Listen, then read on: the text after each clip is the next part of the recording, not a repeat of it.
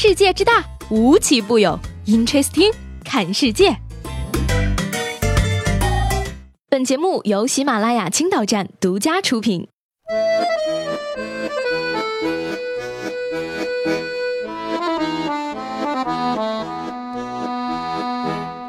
Hello，各位好，欢迎收听最有意思的 Interesting，我是西贝。每天和大家分享世界上发生的各种奇奇怪怪的事情的我，是不是很可爱呢？可是到了月底，可爱的我已经吃土好几天了，所以接下来你们懂得。三十号晚的青岛龙湖二零一七品牌暨三盘暗名发布盛典在韩碧楼拉开帷幕，青岛全媒体及业界同仁共聚一堂，共同见证了这场奏响时代青岛的艺术盛宴。今年的一到七月，龙湖累计实现一千零三十点三亿的签约额，龙湖商业全国已开业二十二家，租金收入十一点四亿元，龙湖物业服务超过九十万业主，业主满意度连续八年保持在百分之九十以上。而二零一七年，龙湖幸运斩获胶州、黄岛三块，占据城市未来发展极之上的土地，以稀缺山水资源降噪青岛人居又一峰。龙湖地。地产将以雕琢生活的时代作品为原理，实践可以匹配土地的匠心作品，再次奏响岛城人居的新乐章，让我们拭目以待。反正我是买不起，你们买喽。人这一辈子呢，最需要思考的两个问题，一个是怎么活得长一点，另一个就是怎么赚得多一点。在浙江建德打工的男子张先生呢，因为听从交纳几百元便可预测中奖号码，交纳几千元提供彩票内幕数据，交纳几万元提供彩票二等奖号码等骗子信息，半年内陆续被骗了十多次，累计被骗十六万人民币。而在被骗的半年期间，张先生也曾怀疑过自己被骗，但是又抱着赌一把的心态越陷越深，直至骗子的。剧本全部用完，甚至编不出理由来，他才发现自己被骗了。被抓后的骗子抱怨说：“呀，我实在想不出来还有什么理由可以骗他了。”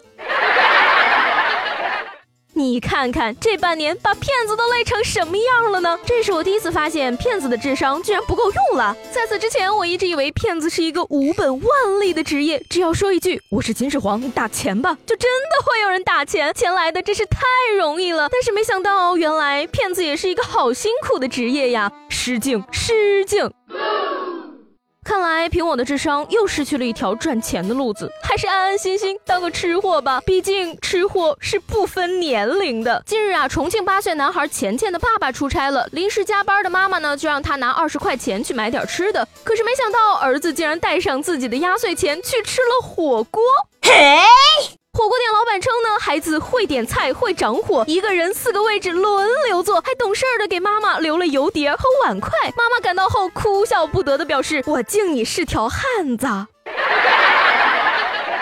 这个娃娃真是可以啊，自己一个人吃火锅这种孤独感爆棚的事情都承受得了，社会太社会了。菜单上毛肚、鸭肠、酥肉一个都不少，八岁的孩子就这么会点菜了，可以可以，这很重庆嘛。在此也是由衷的羡慕这个有压岁钱来吃火锅的孩子，毕竟当年的我压岁钱可是一毛都没有留在手里呀。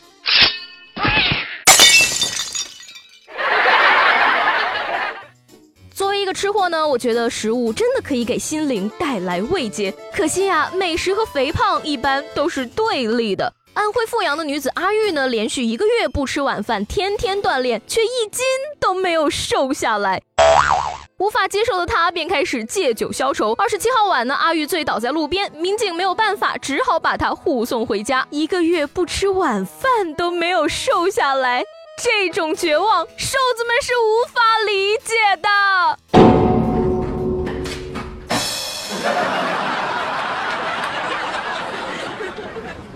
能说减肥这种事情，既要看个人体质，也要看方法了。近日呢，杜克大学的研究人员啊，通过实验发现，室内灰尘中常含有苯二甲酸酯、氯菊酯等物质，影响人体内的激素变化，而激素对人体的体重也会造成影响。也就是说，灰尘可能让人变胖。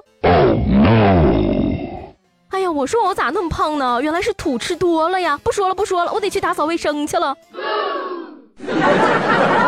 昨天呢，跟大家一起畅想了一下家门口坐上磁悬浮的美好未来，结果今天呢，航天局又放大招了。三十号呢，中国航天科工披露说，我国正开展高速飞行列车项目的研究论证，力争实现超音速近地飞行。而据介绍呢，相比现有的民航客机，高速飞行列车的速度提升了整整五倍，最大速度可达到每小时四千公里。届时，北京到武汉可能只需要三十分钟。哇你再说一遍，时速多少？每小时四千公里，这叫高铁吗？不应该叫传送门吗？不过这要是半路翻车了，都不知道自己掉在哪个城市哟。有专家呢，也是大胆预测了，说等时速达到每小时四千公里的高速飞行列车建好后呢。北京到武汉半个小时，相当于现在西单去趟大望路，所以未来武汉、杭州、上海等市或将划入北京四环，重庆、长沙、福州一线划入北京五环，昆明、南宁、广州等划入六环，到时候全国都是北京人儿了。